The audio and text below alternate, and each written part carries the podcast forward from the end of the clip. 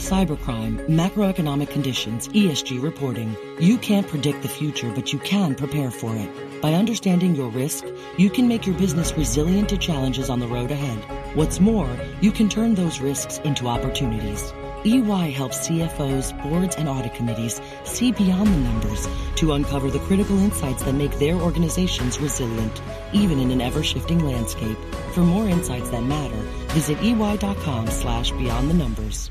You know success when you see it. Or you think you do. The people in the spotlight. But what about those small business masterminds who succeed at making their money work harder? They do that by having a business bank account with QuickBooks Money which now earns 5% annual percentage yield. Making your money work as hard as you do? That's how you business differently. Learn more about QuickBooks Money at quickbooks.com slash 5APY. Banking services provided by Green Dot Bank, member FDIC. Only funds and envelopes earn APY. APY can change at any time. This is Masters in Business with Barry Ritholtz on Bloomberg Radio. This week on the podcast, I have an extra special guest. His name is John Browne, perhaps better known as Lord Browne or Sir John Browne. He is the former CEO of BP and the author of numerous fascinating books. He is incredibly forthright and straightforward. Without any hesitation, he discusses all sorts of really fascinating things from engineering to his personal life to BP and the impact of hydrocarbons on the environment. If you're interested in what it's like to run a company, uh, what it's like to lead a double life, what it's like to be at the vanguard of engineering, then you're going to find this to be an absolutely fascinating conversation. So, with no further ado, my interview of Sir John Browne. This is Masters in Business with Barry Ritholtz on Bloomberg Radio. My special guest today is the Right Honorable Lord Browne of Madingley, better known as John Browne. He was the CEO of British Petroleum from 1995 to 2007. He is also the former president of the Royal Academy of Engineering. Uh, since 2001, he has been a member of the House of Lords. He is the author of five books, most recently, Make, Think, Imagine Engineering the Future of Civilization. John Browne, welcome to Bloomberg. Very good to be here. So, you have a fascinating background and, and quite an interesting career, but I have to go back to your education. You, you earn a degree in physics at Cambridge, and then you get a MS degree in business at Stanford. What was it like going from the UK to California? That must have been a little bit of a culture shock. It was uh, very different. Uh, I uh, I found the whole. Uh, it was ten years after I graduated from Cambridge. I went to Stanford, uh, and I went to Stanford because everybody said, "Don't go to Harvard. It's just a pale shadow of what Cambridge actually is, founded by someone who graduated from Cambridge. So go somewhere years different. ago, right? uh, they have very short uh, memory, they have long memories, I should say. Yeah. So I went to Stanford, and of mm-hmm. course, I found a, a, completely different a set of people, a very great set of people, entrepreneurs. Even then, this was mm-hmm. in the late 70s, early 80s, uh, and they were fascinating. And the teaching was interesting. Uh, the leading edge thinking was interesting and the quality of people, both as students and faculty, uh, was something you couldn't see elsewhere. I don't think. So I'm gonna I'm gonna cross Harvard off my list. Second tier school, Cambridge and Stanford. That's where we're going to send the kids. Uh, so you you graduate. You literally join BP as an apprentice while at university, mm-hmm. and you remain with the firm your entire career. That that's fairly unusual these days. Tell us about having a career with a single company. Well, in those days, it wasn't that unusual, mm. I have to say. I joined, uh, I technically joined BP in 1966, mm-hmm. the day I went up to Cambridge University. They helped pay for my studies, which was very important. Uh, in fact, I paid for myself entirely uh, from the age of 18 for everything I did mm-hmm. by winning a couple of scholarships to uh, Cambridge, one which was involving uh, the cross disciplinary approach. If you were a scientist, you had to write a thesis on something to do with arts. Uh, and I wrote a thesis about Iran, where I had lived, uh, the Safavid architecture of Isfahan. So I won a lot of money, and that kept me going through university. But I joined, and uh, about every year, I thought I'd leave, and uh, so I, you know, be offered jobs, and somehow BP offered me a better job. Uh, and every time I was thinking of going, I had a bigger and bigger challenge. So I, I went to Alaska in 1969 because I'd asked to go to the United States. Alaska was not quite what I had in mind, uh, but I found Right. myself uh, working 200 miles north of the Arctic Circle, near Point Barrow, uh, on the testing oil wells, uh, which turned out to be the Prudhoe Bay oil field, one of the greatest oil fields ever discovered in North America. So that's what I did, and uh, and up from field work, it graduated one day. My I was about to leave. My boss came in and said, um, "Would you like to come to New York with me?" I said, "When do we pack?" uh, and uh, off I went to New York and lived here for four years, and life carried on from there. Uh, Our weather in New York is not great, but it's certainly better than than the Arctic Circle. You you mentioned uh, the work you did in Iran. I'm reminded of of some of your travels in your book Beyond Business, where you describe meeting some of the world's let's call them most colorful despots: Colonel Gaddafi in Libya, Vladimir Putin at his country dacha, Venezuelan leader Hugo Chavez, as well as uh, communist despot, despots in Kazakhstan and secret meetings with Russian oligarchs. the obvious question is why this motley crew, but I think we all know the answer. They seem to be where the oil is. Correct. Uh, I mean, I, I, it, it's. Uh, I, I think someone said once that God had played a, a joke on people and put the oil in places where people didn't want to go. Uh, we can't find oil under London. It's probably a very good thing. We'd, we'd never be allowed to produce it, or uh, or in New York. Uh, you can find oil in California, and it's very difficult to develop and produce. There's plenty of oil in the North Sea, so you have That's true. access not too far from but London. not uh, but not enough. Uh, it was a very important discovery, the North Sea, both in the UK and Norway, and it's still producing quite a lot of oil and gas. But there's more oil and gas outside those areas, and and in those days, of course, the Permian, the Permian Basin was a place which was declining. I went there for field training when it was sort of on decline, and you were taught how to save one cent because that made all the difference to the profitability of a well. So it really taught you the basics of activity. Now, of course, it's a tremendous place where everybody wants to invest and growing uh, like gangbusters. And and that's strictly because of the new technology Correct. of fracking and the ability to take what was previously not productive fields and turn them to giant windfalls. So it, it was a way of releasing what uh, geology put in place, what history put in place that couldn't flow naturally. So this is so-called hydraulic fracking, hydraulic fracturing, uh, a technique which I may say was invented by one of the uh, companies in the BP group uh in 1948 by Amoco, the uh, the Standard Oil of Indiana, which is part of BP. Right. Uh, and uh, so it's uh, it's a very uh, very uh, lightly used activity until suddenly the Permian appeared, and when it was became a very heavily used and quite controversial technique.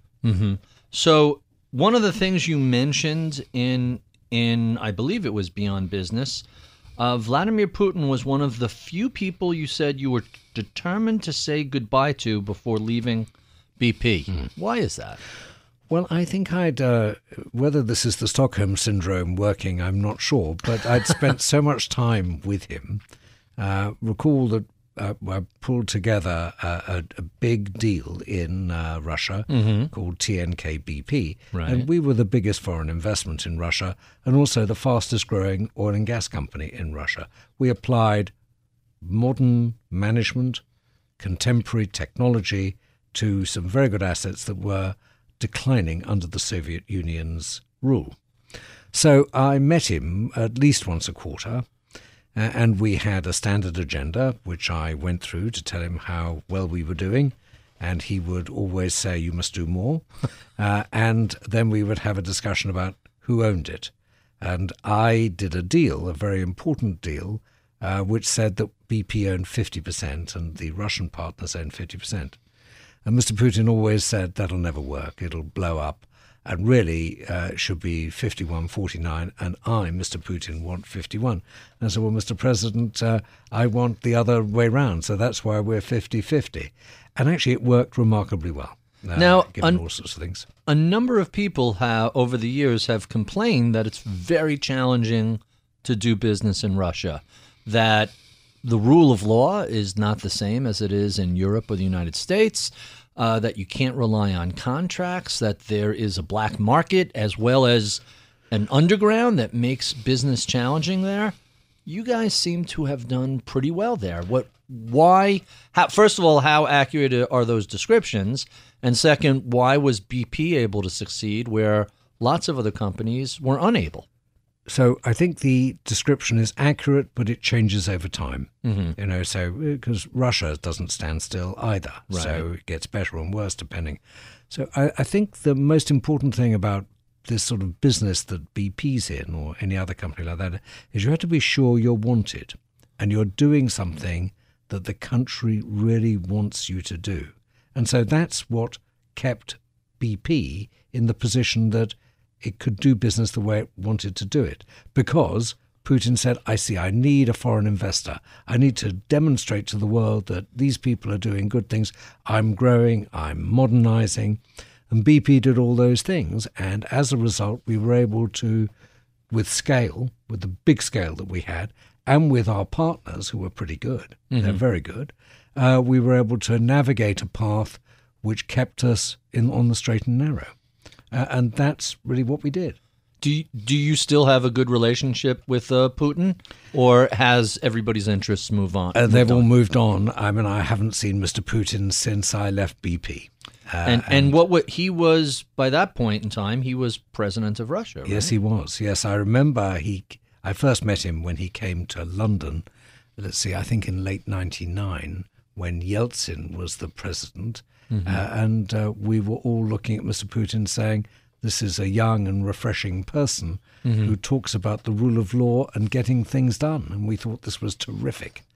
Um, and actually, his first term, that's exactly what he did. quite quite quite interesting. Um, I wanted to bring up something you had said in an interview not too long ago, uh, along the uh, those lines. You mentioned you would like to see more scientists and engineers in top corporate and political positions. Explain your thinking behind that.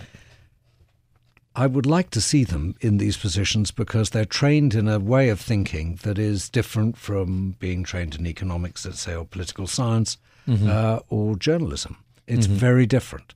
Uh, it's a it's a very different way of looking at facts and building uh, theories and testing them, uh, and very practical too. Uh, engineers, after all, have to get things done, uh, and they work and they have to get them done, and they have to work without beyond a shadow of a doubt. I mean, you don't want to walk across a bridge which has a 50% probability of standing up. It's not a good idea. As opposed to the forecasts of the average economist may or may not be remotely correct. Uh, you, you can't do that. So uh, it's a different way of thinking. It's a practical way of doing things, and it's actually a very truthful approach. Uh, I think most uh, scientists and engineers are taught that in the end, you have to say that you have to talk about the truth, you have to be fact based, and you can't spin anything or add a layer of complexity to it so people can't quite understand it. In the end, because advance is about challenge, uh, and it's about challenge and testing, which is based on facts and truth.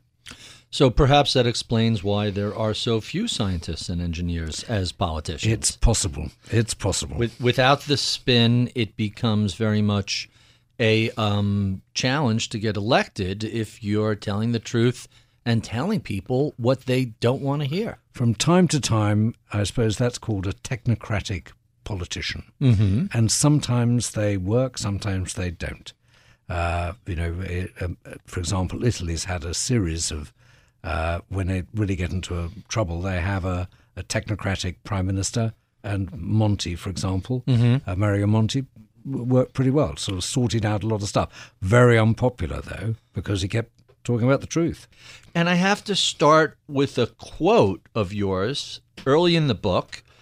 Engineering is wrapped all around us like a protective and life sustaining blanket. Explain. which is what I firmly believe, let me say. So I like to start a little bit back from there.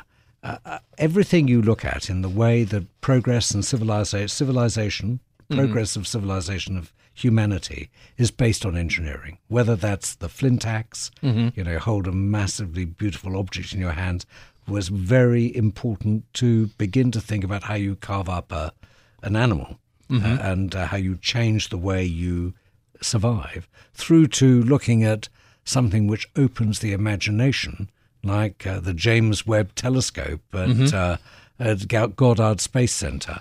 This is an amazing thing. We're going to fire it into space a million miles away from us, the so called second Lagrangian point. point, and it's going to sit there, unfold like a piece of origami, Right. 140 folds, and then it's going to look towards the beginning of time. Now that's incredible. It just fires the imagination to think you could actually look towards the beginning of time. And you might actually see some planets on the way, you know, and they might actually tell you something about life. So I think I find that very exciting. That's about civilization. It's wrapping our mind, it's giving our mind uh, a blanket which allows it to think securely and imagine, which is what uh, human beings do.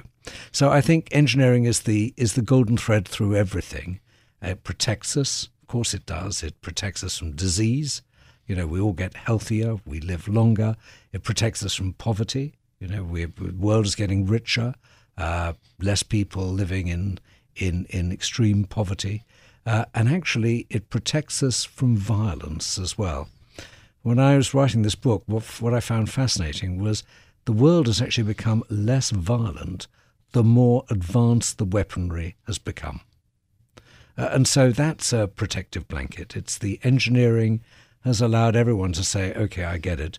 Uh, if we start doing something, someone will do something to us. It's not necessarily mutually assured destruction. It's not. But uh, it's a deterrent for it's, sure. it's mutually assured disturbance. Right. You know, big, big disturbance. And that's what keeps us in equilibrium. And, and engineering does all of that. And, and remember, uh, it really is something about safety because I- contend that engineering, engineers, have saved far more lives than all the physicians in the world. because of the ability to. Public health, Mm-hmm. engineering molecules, engineering drugs. Uh, go to a hospital, look at the kit, look at the equipment, MRIs, CAT scans, Mm-hmm. uh, you know, what's in an intensive care ward, um, robotic surgery, you know, which is Sure. don't damage the nerves. You, you know, the, Much the- more precise than the much more hands. precise. The knives that cut the flesh that immediately can detect whether they're close to a cancerous cell. So all of this is amazing stuff, and I, I, I love when I spoke to uh, Robert Langer at MIT. It's a great uh, inventor. He's called the Edison of medicine. Is his uh, Is this the Da Vinci machine? no? He's the one that thinks of blood as a, a great chemical engineering experience and tries to get uh, uh, get drugs to the place they should go rather than throughout the whole body. So rather than chemotherapy going through the whole body, actually using the bloodstream to get something to an exact place.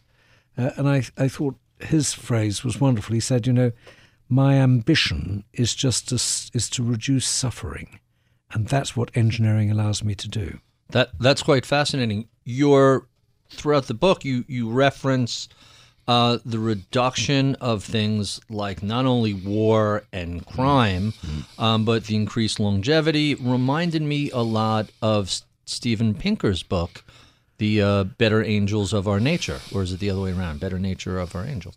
Um, "Better Angels of Our Nature," which talks about what the media doesn't, which is wherever you look, whether it's literacy or uh, childhood hunger, or just come up with a list of markers of human progress, we've done really well over the past thousand years. Certainly, I- I- 500 I agree. I mean, I took a very broad sweep, Mm-hmm. and I took also some things where today I would say to say that they're really good is controversial in many sectors of society. For example, oil and gas. For example, facial recognition. For example, uh, the social media and the issues to do with privacy. Uh, there are many good aspects to all this. There are also some bad ones, but it, it raises the more general point that all engineering has great intended consequences, they're mostly great, Sure. but also unintended consequences. And the question is, how do you balance this? Uh, how, and that's been happening since people first made uh, a piece of kit uh, for anything, for sailing. So it the, the balance is is partly about rules and regulations. You know, don't use it for this. Partly about education. You know, it's not right that engineers should say, "Let's do it because I can do it." I should stop for a moment and say, "Should I do it? Should I do it?" And in corporations, that's of course the role of boards and leaders. Uh, but it's also about engineering itself. I, I think, you know, in, in my area, uh, energy, uh, I, I don't believe anyone purposefully decided to create uh, an unstable climate uh, by pumping CO2 into the atmosphere through burning hydrocarbons. What they wanted to do was to give people light, heat, and mobility. Uh, Be- better than burning whale oil, as you mentioned in the book. or or wood or cutting down forests, uh, but also giving people a, a very different, a modern way. So, but we've created a problem, uh, and I've been uh, on this point for almost a quarter century now, saying, you know, it's the oil and gas industries that's created this problem, and we need to fix it. And the way to fix it is not to stop engineering, is to apply more engineering to solving the problem. And actually, in this area, I would say that we have already all the engineering processes to stop pumping as much the CO2 into the atmosphere, and actually even to clean up some of the CO2. Uh, the problem is that the processes, the engineered products, are too expensive until they are rolled out in massive scale. Because Is, isn't that a chicken and egg problem? Meaning, this is where policy comes in. so in other words, policy has to push these Yeah. these new engineered products to the point where they become more economical. Exactly. So you can't say, oh, well, we have to invent all the. T-. You don't have to invent. We need to apply. And this is where engineering is very good because as you apply more and more, so the unit cost comes down. We know that for sure. So, but you need uh, a policy lever. Uh, and my my when I look at all the policy levers, I say the biggest policy lever you need is a price on carbon, carbon taxes. You probably need other things as well but it's got to be priced high enough so that people can actually do something to get it out of the system. Quite interesting. I very much like the way you structured the book via the chapters. Uh, the titles are Progress, Make, Think, Connect, Build, Energize, which we were just discussing, Move, Defend, Survive, Imagine. That that was really um, quite interesting. One of the things that really didn't get a lot of um, pages was modern food and agriculture, which is really how we're going to support 8 billion people and keep them fed. What is it about agriculture that seems to be so different from the other technologies you discussed? Because clearly there's been tremendous progress in terms of yield per acre and how much a single farmer can produce. So, in choosing what to write about, I only wrote about things that I'd been involved in, and because otherwise I, I can't actually write. I'm not uh, uh, I'm not someone writing a survey, so I'm writing about things I've been involved in, one way or another. You know, whether it's being on the board of Intel or uh, Daimler Benz, or whether it's being on the board of the Crick Institute, the biomedical research facility. Uh, it's all these sorts of things. So I, I, I said I've actually got to have some connectivity here. I used to be Norman Foster, the great architect's chairman at one stage when he was thinking of taking his company uh, public. Uh, so I, I- I've been involved in and out with all the things that I've been talking about, and I've never actually done anything in food production or agriculture. And so I said, there are plenty of people who will talk about that. Let me talk rather selectively because I get, as the author, I get to choose. Right. Uh, and I chose the things that I felt comfortable to talk about because I'd had some hands-on experience. I'd actually met the people. I'd been involved, uh, and so it allowed me to speak from the first person. Hmm, quite quite interesting. I want to talk a little bit about a book you wrote in 2014, The Glass Closet. And that's only 5 years ago, but it seems like so much has changed in in half half a decade. In the book you point out coming out of the closet is good business. Explain what you meant by that. Uh, uh, what I meant was that when people can be themselves in the place of work, uh, they bring their whole selves to the work, uh, and they can feel included rather than separate and apart. And one of the things that I think every CEO knows in their heart, and they know statistically, is that if you can build teams where people really feel included, mm-hmm. they actually go and work to the purpose of the firm when people see people being excluded, it creates a lot of grit in the system. Mm-hmm. People don't actually give their whole selves. They say, well, I could be excluded too. So inclusion uh, is really, and, part of inclusion is being yourself and coming out. I would say that that's not a piece of advice for everybody because you have to be situation uh, sensitive. So coming out in Uganda would not, not I think, be a good idea, or Saudi Arabia, you know, because it's against the law uh, or it's against norms with tremendous punishments, sometimes death. So you have to be uh, sensible about this.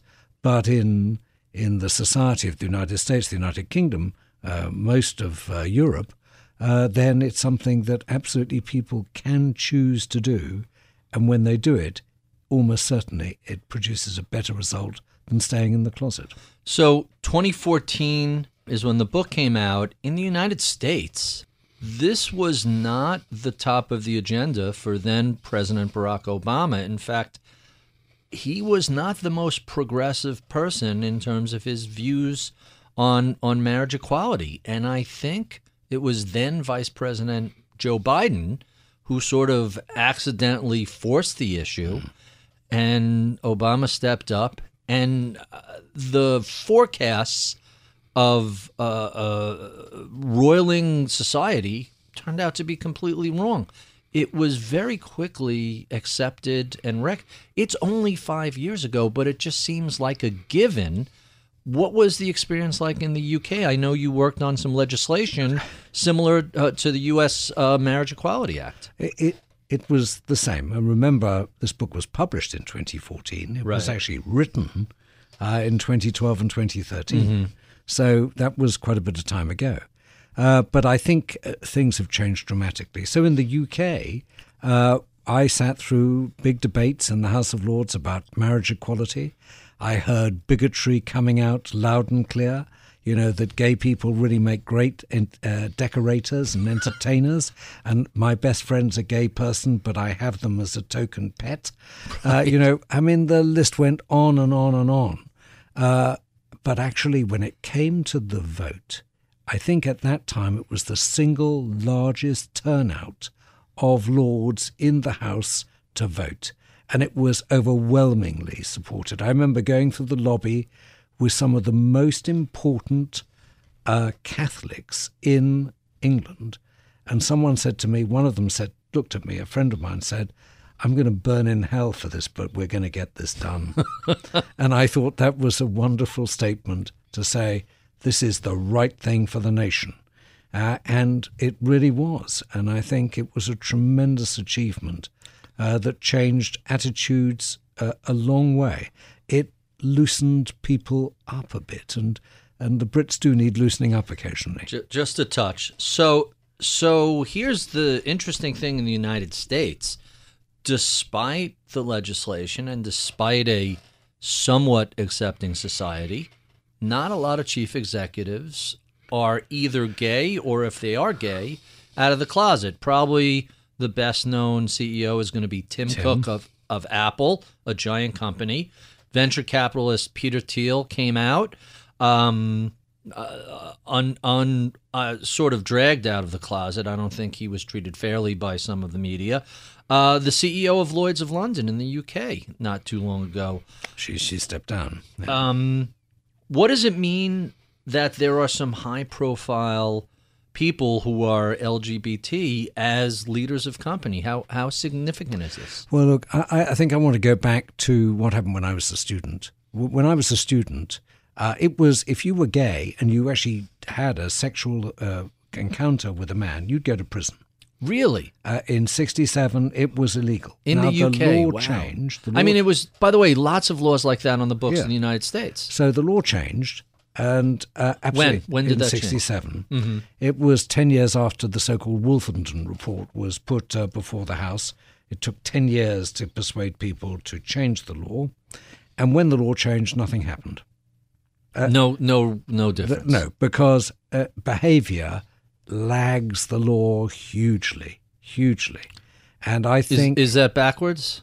Behavior lags the law, or the law lags actual behavior? or both. So you change the law, the behavior that was established with the law still stays in place, and it takes ages for it to change, in my view. I think law is important and necessary, but Sure. not sufficient, obviously. So uh, I, I think people still, uh, there's a generation gap. I mm-hmm. think there's also some other issues to do with boards of directors, probably quite conservative, don't want to have too many what you might call floating variables around. Okay. You know, you want to you want to reduce your problem, as it were, to have a CEO that you know is just has no peripheral activity that might possibly get in the way D- of the company. D- does that help explain while why today there's still a very short list of I- I- CEOs who are out? I think it's a.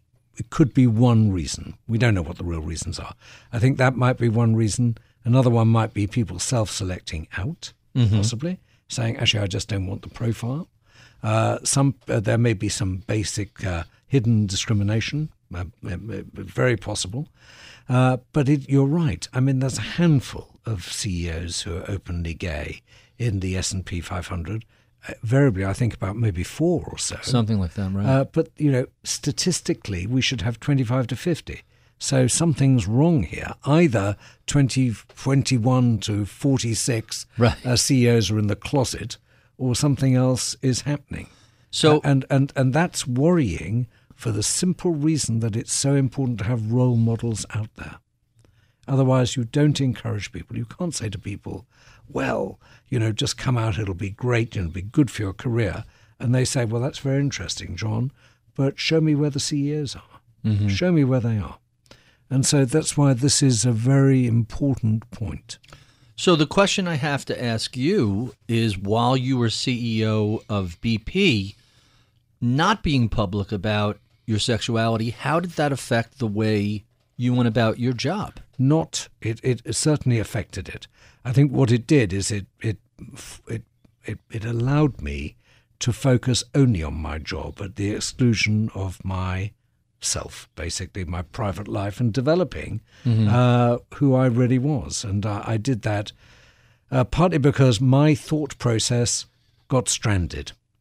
I, when I wrote this book, I, I the story which always sticks with me is I went to the Hay Literary Festival to be interviewed about the Glass Closet. In the Q and A, a young man got up in the audience and said, "I am in the uh, same business as you for your competitor, Reed Shell." You know, and um, he said, Here's the thing, John. Uh, we all knew you were gay before you came out, but the only thing was, none of us were brave enough to come and tell you that.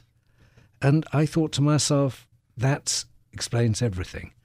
So I had, because I was a child of the 60s, because my mother was a survivor of the Holocaust, and she reminded me never tell anyone a secret because they'll surely use it against you, mm-hmm. and never become a member, an identifiable vocal member of a minority, because when the going gets tough, the majority always hurt the minority.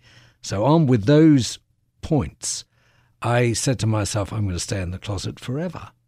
Uh, and so that's what I did. I ran a double life. Uh, you know, when I was young, it was kind of fun. You know, you could, uh, but uh, but as it, as I got more and more well known, it became more and more dangerous, mm-hmm. and I had to go deeper and deeper into secrets. So, uh, and then eventually I got outed uh, for all the reasons I explain in the book, and it caused me uh, I tell you what it did do is it made me make some really bad judgments that I couldn't even believe I'd done myself about you know how to keep it all secret.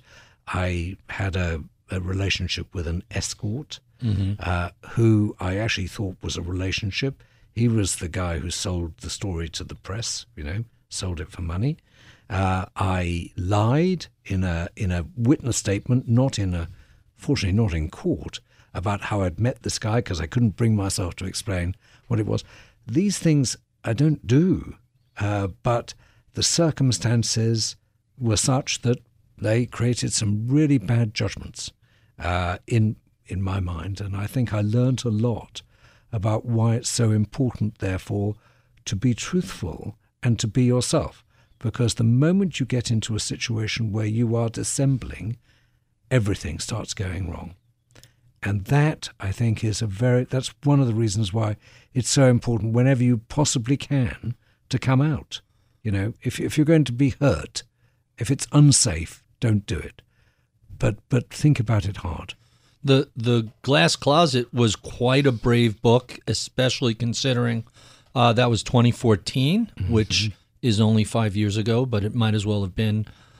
It might as well have been a lifetime ago any regrets about the book, or you find it's freeing and you were happy you Not at put all. it out? I think a lot of people still want the book. They talk to me about the book.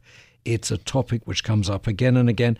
Actually, when I'm signing my other books, uh, I, we had this. I, I was signing uh, the last book at Harvard mm-hmm. uh, bookstore. That second tier school, that, that right? Second tier, and some uh, a couple of guys came up and I signed the books with them, and then they rather sheepishly pulled out a very dog-eared copy right. of the Glass Closet and said, "We've lent this to everyone." I said, "How dare you? You know, if Go you reduce my copies. royalties." right. uh, but they said, uh, "Could you sign it, please? Because this is why we got married." Huh.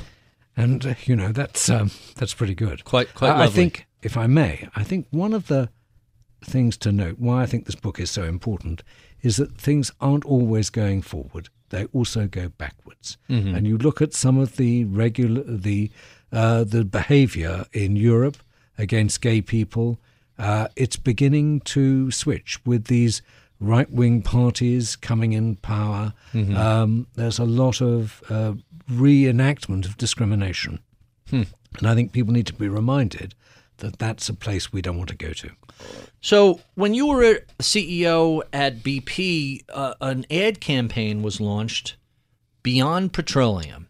Tell us a little bit about the thinking there and and how it was received. What did Beyond Petroleum mean for an oil company? So it's worth going back a little bit mm-hmm. before 2000. Uh, but by 1997, uh, the BP, uh, my executive team, and I, uh, we had concluded that uh, climate change was a real threat, mm-hmm. and we had to do something about it. So I stood up at Stanford University uh, at the Frost Auditorium and gave a speech uh, about climate change. And I said, climate change is happening. We are uh, responsible for this, and we need to do something about it. And I laid out an action plan rather than just wringing my hands and saying it's a terrible problem. I said, we're going to do the following things, you know, trade carbon internally, invest in renewables, uh, invest in uh, alternative fuels, a variety, and, and, measure what we were doing and seal up all the methane so we weren't leaking it because mm-hmm. it's a bad greenhouse gas. Sure. So we did all that. Uh, it didn't go down well with the industry. I would say that's a British understatement. Uh, they, uh, the American Petroleum Institute uh, said that uh, I had left the church, whatever that meant. Mm-hmm. I, the Church of at the Church of the API, I think, the um, Church of the uh, Petroleum Industry. Okay. Uh, uh, well, And, and The question is was it the church of the petroleum industry or the church of global warming denialism, which. I think it was that where, where the oil industry was in large part. Mm-hmm. So, uh, but but then what had happened was we realised that we we got such a huge support internally Mm-hmm. that it changed the way BP thought about itself, how it recruited, could get very different people coming in, and actually we realised that we were thinking beyond petroleum. What was going to happen beyond petroleum? So we decided that that was going to be our strapline, thinking about beyond petroleum. And it was kind of neat because BP, beyond Sure. petroleum, it all sort of worked together. And besides, we had to rebrand. By that time, uh, I'd uh, undertaken a whole variety of massive deals. Uh, you know, merging with Amoco, uh, with Arco, with Castrol, with Veba. These were very big deals, and it changed dramatically BP. And we needed a new identity because you know everyone came from somewhere else. I remember the, the Amoco deal was just giant. It was the largest, uh, I think, financial transac- uh, industrial financial transaction ever at the time. Nowadays, because the numbers are Right. telephone directories, it's it's peanuts. Right. But it was big and, of course, very complex because a lot of people, a lot of activities and operations and so forth. So we concluded that we may as well say what we were thinking, which is we were thinking beyond petroleum. Now, I, I think that we were, I think the error I made is I think it was too early. Uh, and uh, we, we took one step too far. We couldn't actually keep everyone out in the outside world with us. In the inside world, we kept everyone together. Couldn't quite get it uh, to gel. With, within the company, everybody was on the same Absolutely. page. Well, well, Mostly. when you say everybody inside an organization, 80-20 is the rule. Right. You know, Okay. it's That's not- everybody. Uh, That's that's that's that's by far everybody. It's slightly better than politics, I think, but it's not 100% zero Right. by any means. It's about 80 20. And what was interesting was uh, uh, the quality of people who joined the company suddenly changed. I mean, we got people coming to us rather than going to Palo Alto. So You know, a competitive that was- advantage by embracing. We, we got we got some extraordinary people, and, and these extraordinary people are now in pretty important positions, either in BP or elsewhere. So so BP. But I think it was a bit too early. Mhm, that makes sense. It- think- Is it still too early? No. BP is is selling off some of its alternative energy businesses. Well, they're reinvesting, so they're changing the portfolio. I mean, I don't know in detail what they're doing, but they're one of several oil companies that are investing in startups in alternative energy or energy efficiency. Uh, they're investing in solar and wind, and they're investing in alternative fuels, things made of uh, biological matter rather than mineral oil from the ground. So they're doing that. A lot of people are doing this. Uh, I think uh, the oil industry has to focus on the technologies that really move the needle, and they're beginning to think how we can how they can do that. One of the big technologies, of course, is the removal of carbon. If you, if, if you think about it, if we could make hydrocarbons free of carbon, we're left with hydrogen, and it's a tremendous fuel. O- only powers the entire universe. O- other than that, it's uh, it's pretty good, really. yeah. It's got a proven track record, Yes. as they say. So we uh, we need to do that, and by burning hydrocarbons, you release CO two. So can you capture it and do something with it? That's called carbon capture, uh, and you either store it, so carbon capture and storage, carbon capture and use. You can use it. Now, there needs to be a lot more work in this area. We know the engineering can work, uh, and we know it can be done, but it needs policy instruments to make it worthwhile for corporations to do. So that if you put a price on carbon by taxing it, the more tax you avoid, the better off you are. So if you can store it, then all is good, uh, and uh, you can then begin to make uh, carbon-free hydrocarbons. Now, why on earth would you- carbon-free hydrocarbons. why on earth would you want to do this? The answer is it's very difficult to replace the hydrocarbons. Uh, we can't do it with renewable energy. We can't do it with alternative energy from sugarcane. It, it would destroy. It'd have other unintended consequences. Uh, and you know, while renewables, and I've been a great proponent of renewables. When I left BP, I ran a private equity fund, the world's largest renewable energy private equity fund, three and a half billion dollars. Um, why can't we do it with renewables? The answer is because after all this work that's been going on so far, renewables at best sub- provides 4% of the energy in the world. 4%. It's going to take a long time for it to replace uh, all the hydrocarbons. Hydrocarbons are coal, oil, and natural gas. Coal will be the first to go, probably. Practically gone already, Uh, right? Not in the In- world. well, It's- in the U.S. In the U.S., but in, in India, Fading fast. In India, for example, it's expanding. and and China So- and also China, using a lot. China's a, a bit. It, it's moving. It's using a tremendous amount. It's, I think it's it, it it shrank and then grew a bit. Mm-hmm. Um, but certainly in in Europe, it's it's going out of the system. Although Poland is still providing a lot of coal, and by unintended uh, the unintended consequences of German energy policy called Energiewende uh, actually increased the amount of coal Germany used uh, for what was a policy designed to reduce CO2. They eliminated too many choices too quickly and relied too heavily on renewables Ger- Germany uses a lot of um, uh, wind coal. and a lot of solar and and brown coal. and and is there such a thing as clean coal or is that an oxymoron? Clean, clean coal is coal with carbon capture and storage. You can't clean it any other way. Right. Uh, co- coal burning uh, has other problems. It produces a variety of uh, very uh, bad mineral uh, Sulfur and- emissions, sure. as well as of particulate matter, uh, soot, which can, uh, if it's, uh, which can cause lung disease.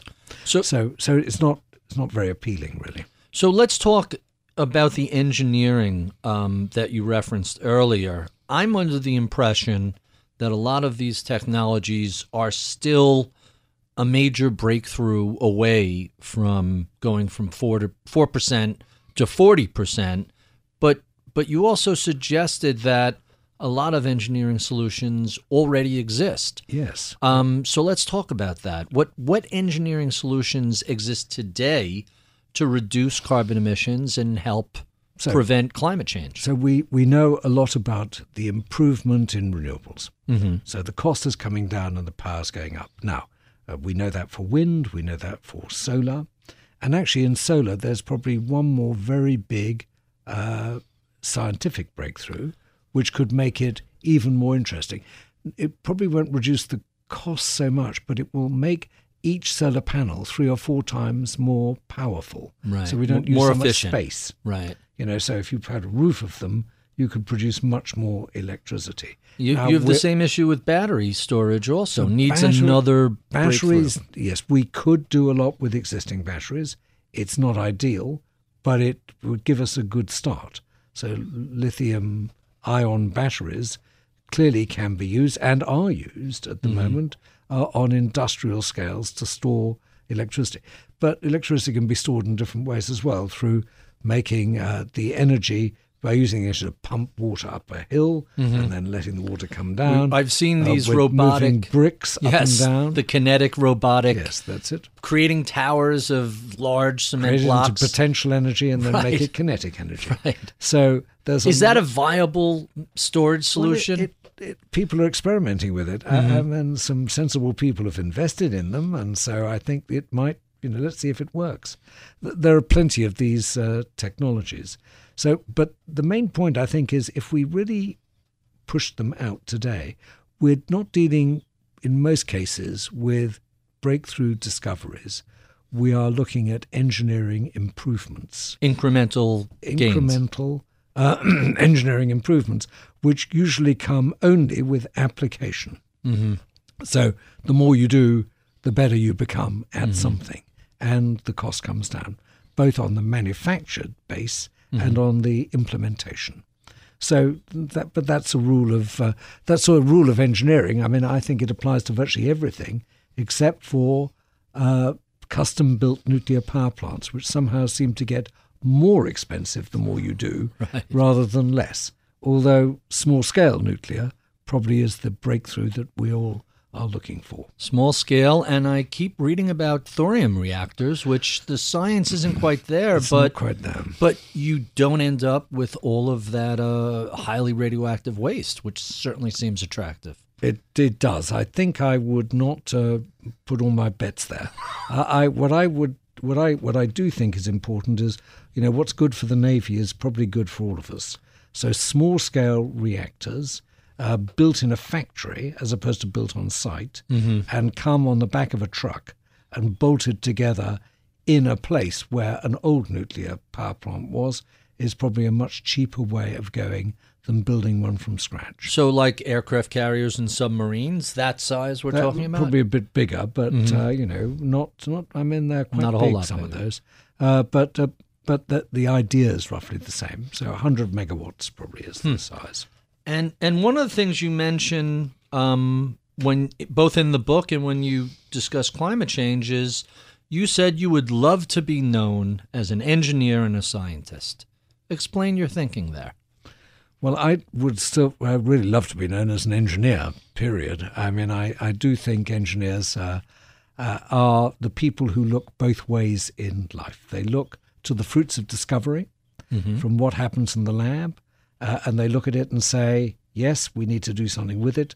And they look to the market, on the other hand, and to commerce and say, this is how we make it work for humanity. Uh, and, you know, I don't want to use one of the myriad apparent quotes from Edison, uh, but I think he said something similar about uh, discoveries with no market are not worth having. Uh, but, or he may not have said it, but, uh, but, but I do think that's why engineering is so important. It's Janus face. It looks two ways, and it looks two ways in one person, and creates something great for humanity. And I, I think that's a really good thing to do. We When cybercriminals strike, the difference between a catastrophic event and resilience is preparedness. Finance leaders who plan ahead can thwart the damage posed by ransomware. Yet in a recent EY poll, only 23% of directors expressed confidence in their organization's ability to respond to a ransomware attack. Cyber preparedness is just one facet of the complex risk landscape finance leaders face every day. Now more than ever, it's vital to keep ahead of developments. Cybercrime, macroeconomic conditions, ESG reporting. You can't predict the future, but you can prepare for it. By understanding your risk, you can make your business resilient to challenges on the road ahead. What's more, you can turn those risks into opportunities. EY helps CFOs, boards, and audit committees see beyond the numbers to uncover the critical insights that make their organizations resilient, even in an ever-shifting landscape. For more insights that matter, visit ey.com slash beyond the numbers. We have been speaking with John Browne, former CEO of British Petroleum and author of the new book, Make, Think, Imagine Engineering the Future of Civilization. I feel odd calling you John because you are a member of the House of Lords and, and you've been knighted and you have all of these uh, British titles. I'm just a commoner here in the States, so I guess I'll have to get used to calling you John. There are a couple of questions I didn't get to. Okay, let me just, if I may. Go ahead. My dear late father always said to me, he said, you know, whatever happens to you in the future, you were born John and you'll always be John. And he reminded me that, you know, he was a military man and worked for the government. He said people have very complicated titles, but actually they're exactly the same as anybody else and never forget it. Uh, he also told me, he said, when you go to a party, he said, uh, you know, in Britain, they all dress up with decorations, medals, and things like that. He said, go find the person who's wearing none of that. Chances are he's probably the prime minister. so uh, That's I funny. remember that very well. So we didn't get to talk about a book of yours that I thought was interesting. Seven elements that change the world, and you discuss iron and carbon and gold, silver, uranium, titanium, and silicon. I shared with you earlier this week's Business Week about what they called the greatest organizational chart ever, the periodical table. And it's really quite a work. Every element in the uh, table of elements has has a story about that. But I have to ask about Seven Elements. That that is a very sciency, material science sort of book. Tell us about what motivated that. Well, I I wanted to write a book about the elements that I'd been involved in and, and make it as interesting as I could, almost adventures in elements, if you will, a- and talk about you know how they appear for the good and for the bad uh, in, in the world, and tell stories about them. Uh, but I'd been involved with the Kennecott Copper Corporation, which was uh, a big uh, gold and silver mining operation, obviously with carbon, with silicon, with Intel. So again, it was uh, very much a hands-on experience, and I just wanted to make it exciting. And I was writing, I think, for a, a general audience who who never really thought about these things and thought that, you know, what are elements? Uh, I was I read a, a wonderful book which which is very different, and I would never dream of aspire getting anywhere close to it. Primo Levi's book on the periodic table. What what was the was the title?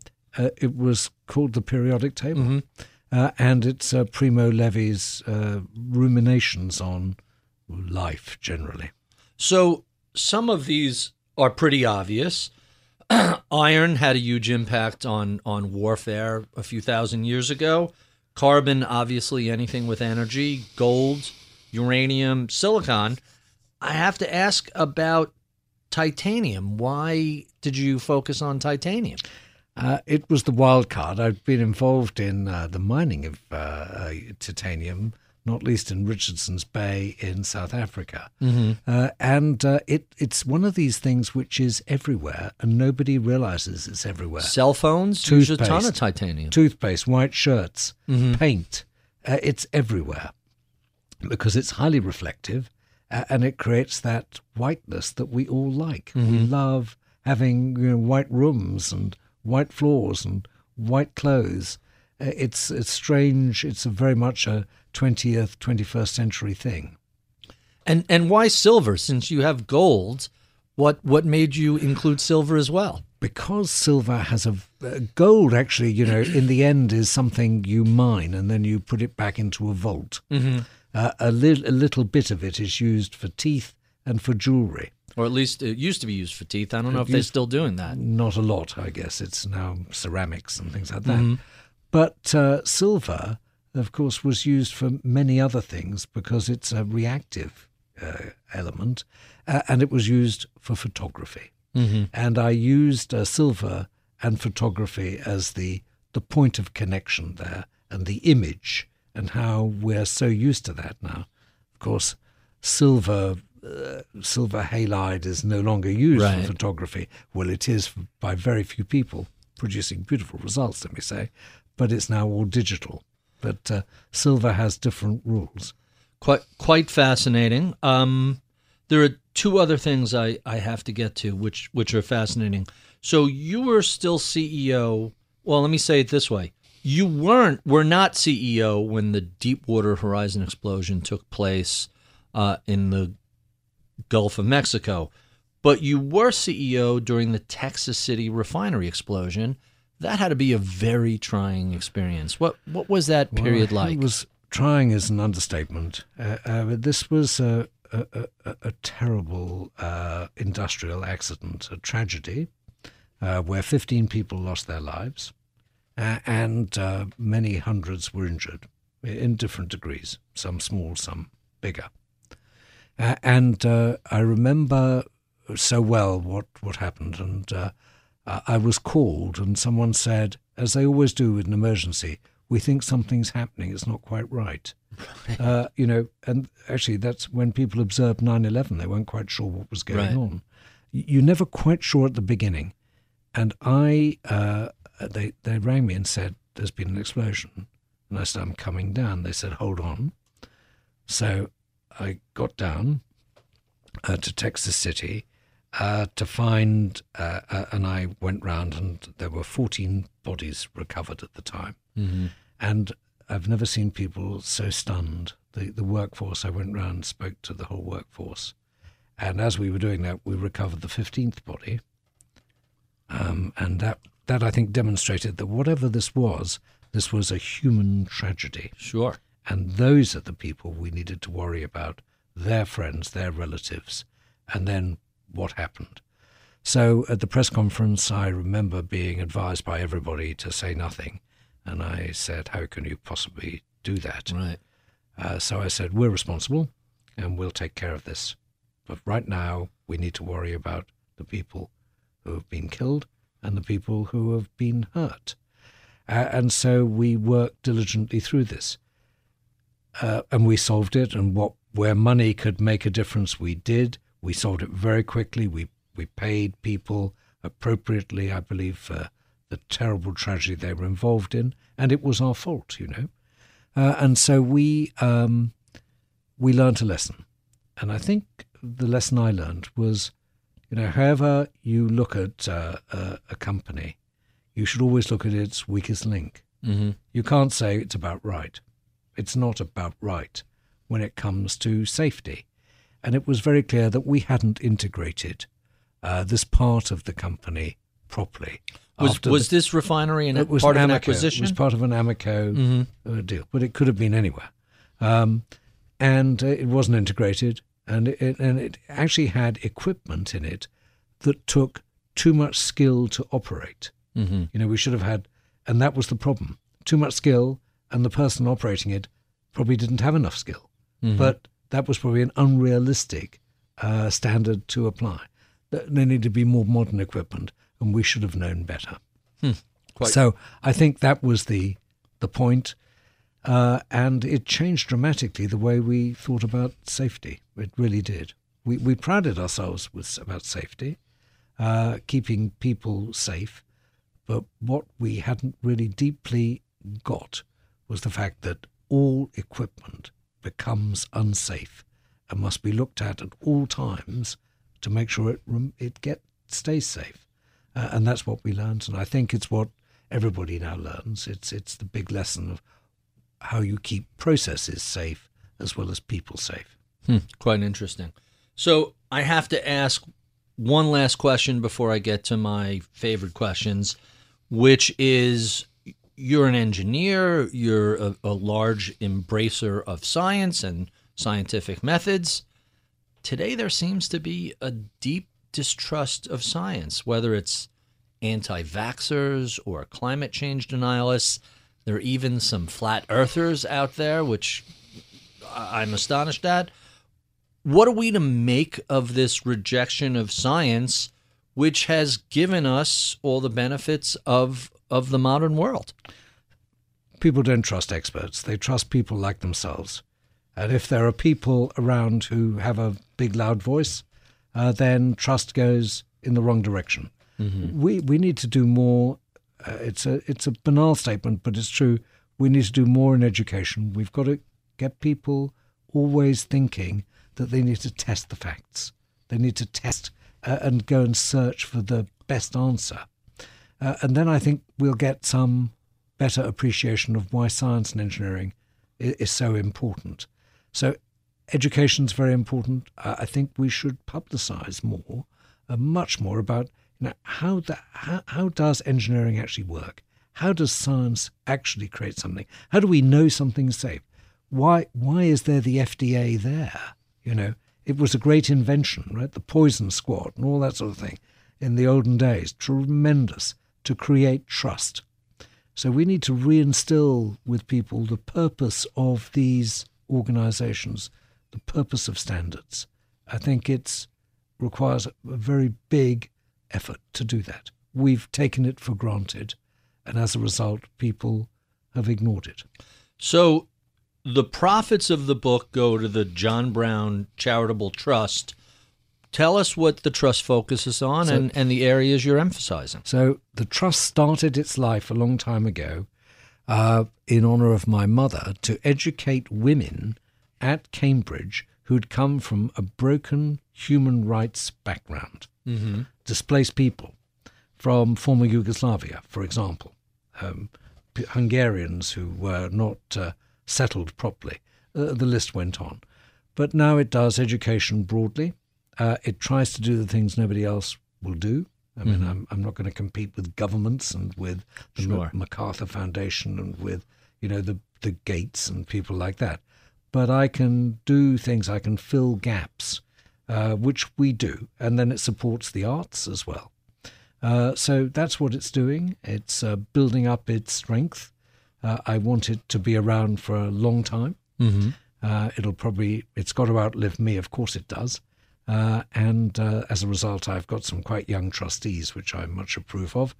Uh, but it's it's it's doing things that other people don't do, uh, and that's I think very important. Quite, quite interesting.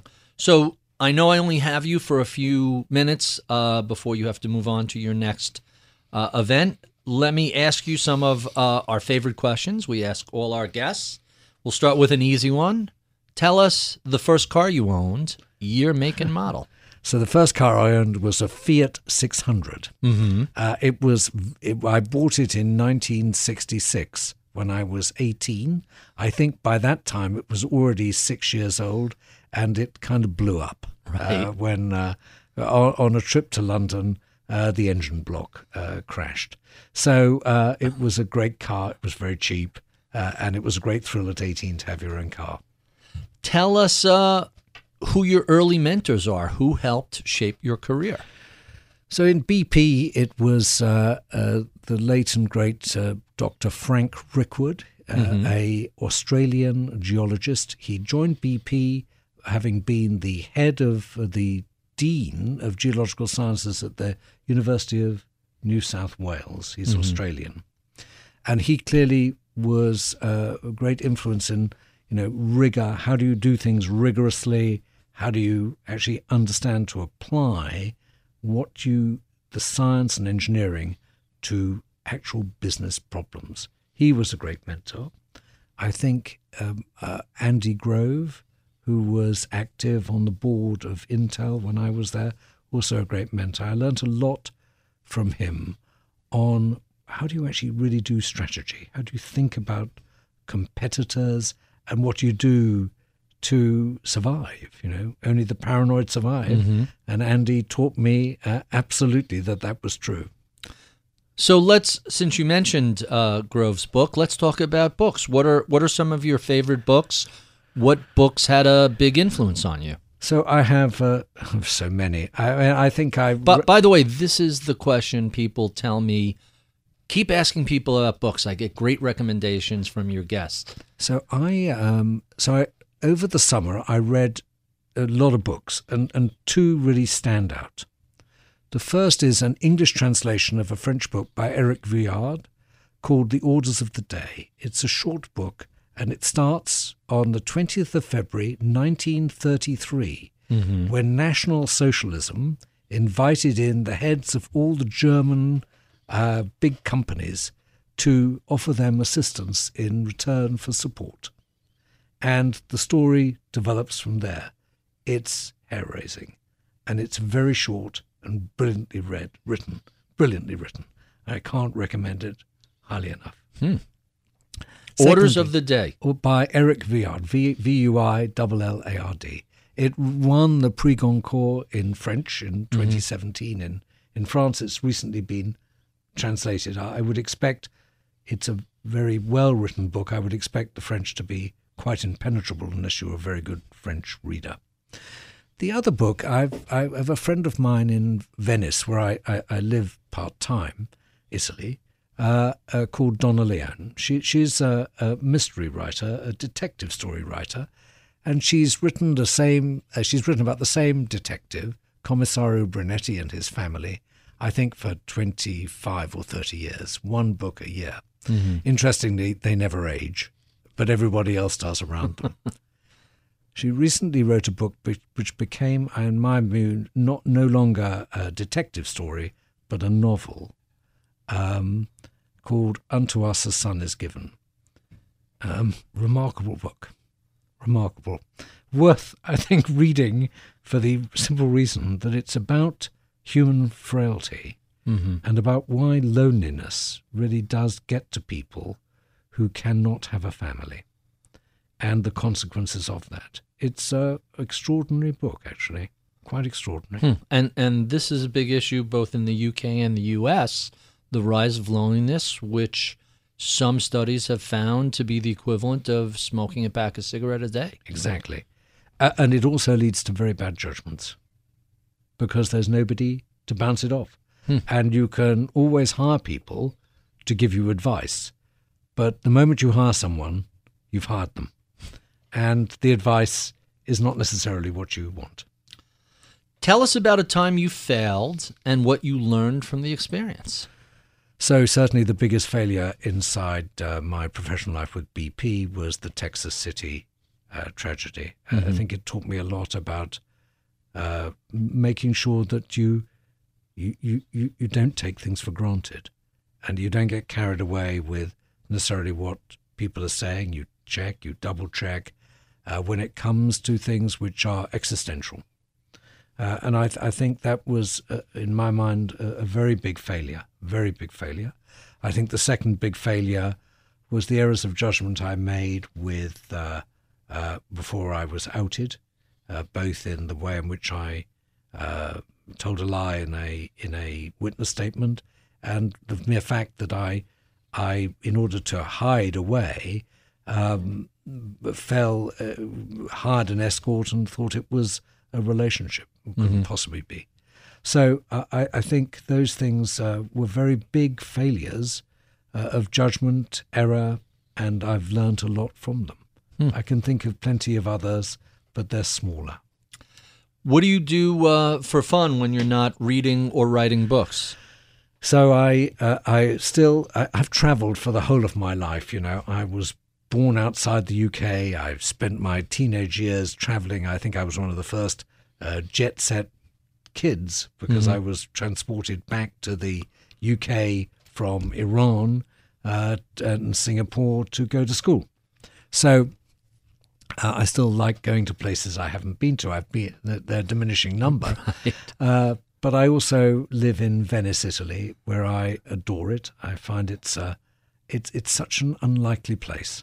It's a floating city, very sensitive, uh, very extraordinary. People say killed by tourists. I don't agree. Uh, the tourists, they come in uh, and they leave. And in the morning and the evening, Venice is yours. Uh, and uh, and who, who are we to say that people can't see what we enjoy? We can't do that. Hmm. Very much threatened so, by climate change. Very much threatened by climate change. There's a big barrage being built, a very complex piece of engineering, should hopefully be ready next year or the year after. So I enjoy those sorts of things. I enjoy making sure my you know keeping fit and uh, I enjoy, uh, but most of all, I enjoy the arts. So I've been, you know, I've been uh, deputy chairman of the British Museum, chairman of the Tate Galleries, and now I'm chairman of the Courtauld Institute of Art. I adore those activities. I adore the theatre. I'm chairman of a theatre group called the Donmar Warehouse Theatre, and I adore the opera. I always go to festivals like the Salzburg Festival set up by, you know, not set up, but, but made, of course, the headlines when Karajan was alive. Uh, I saw some fantastic productions uh, over my life, and in particular this summer. So, and I enjoy people. I, uh, I, I've always think my uh, late mother always said to me, it's very important to uh, talk to people, and the best way to talk to people is invite them for dinner. And mm-hmm. she said, and here's what you do. Number one, it's most important to have the right people, interesting people, and a mix. Uh, number two, have a great table, and by that, make it look beautiful. Number three, have great wine. And number four, maybe have some food. Uh, she said, in that order, you can have a great time. That that sounds like some uh, some good advice. Um, speaking of advice, if a recent college grad came to you and said, they were considering a career in the energy industry, what sort of advice might you give them? I would say go into the energy industry because there are so many challenges still still to be solved. We, we have to replace energy over the lifetime of a new graduate. Uh, you know, the energy mix will change dramatically. So it's a and, and it is of course the most important motor of civilization. Um, without energy, nothing can be done. I know people look at their uh, iPhone and say, gosh, it's all working in here. Actually, it's working in the cloud, and the cloud is tons and tons of hardware uh, using a vast amount of electricity. And so remember, that's what we need, and that's a very important part of civilization. And and our final question, what is it that you know about the world of energy today that you wish you knew 50 years ago when you were first starting out? Uh, the environmental impact. I wish I knew more about the environmental impact when I started. Uh, I, I, could see a bit of it. I, I kept wondering why, you know, when I when I was working in Alaska, you could uh, you, you, flew in by helicopter and uh, or plane, and you could see tracing of the on the uh, permafrost when it melted in the summer. Mm-hmm. And that was because people had just dragged equipment across the permafrost without protecting it, and in some cases actually had dynamited, uh, uh, you know, bits of it, and so they've made big ponds. I was one of why people did that, and I remember also learning a lot when, um, you know, the Trans-Alaska pipeline system was not built for both environmental and native rights. Mm-hmm. Uh, and it was only passed eventually with a lot of compromise in these areas, correct compromise, uh, with Spiro T. Agnew casting the vote in the Senate. Mm-hmm. Uh, I remember that very well because uh, we were waiting around in uh, Anchorage, uh, Alaska, the North Slope, and in New York, waiting uh, for approval to get to our business.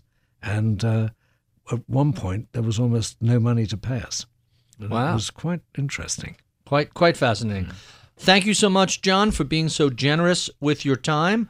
We have been speaking with Sir John Browne, former CEO of British Petroleum and author, most recently, of Make, Think, Imagine Engineering the Future of Civilization. If you enjoyed this conversation, well, be sure and look up an inch or down an inch on Apple iTunes, and you can see any of the previous, let's call it 260 or so such conversations we've had over the past five years. We love your comments, feedback, and suggestions. Write to us at mibpodcast at bloomberg.net. Go to Apple iTunes and give us a, a lovely review. I would be remiss if I did not thank the crack staff who helps put together this podcast each week. My audio engineer this week is Nicholas Falco. My producer is Michael Boyle. Our project manager is Atika Valbrun. My head of research is Michael Batnick. I'm Barry Ritholtz. You've been listening to Masters in Business on Bloomberg Radio.